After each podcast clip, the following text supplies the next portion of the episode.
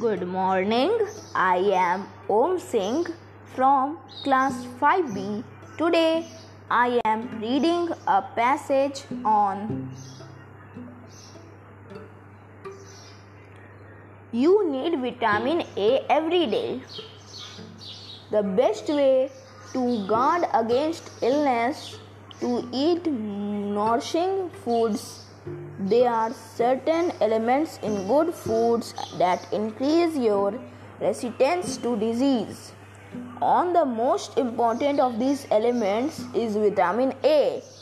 If you wish to build a strong body, you require at least 5000 units of vitamin A every day. Spinach, carrots, and apricots, milk, butter, cheese, eggs, and beef liver are excellent sources of this vitamin.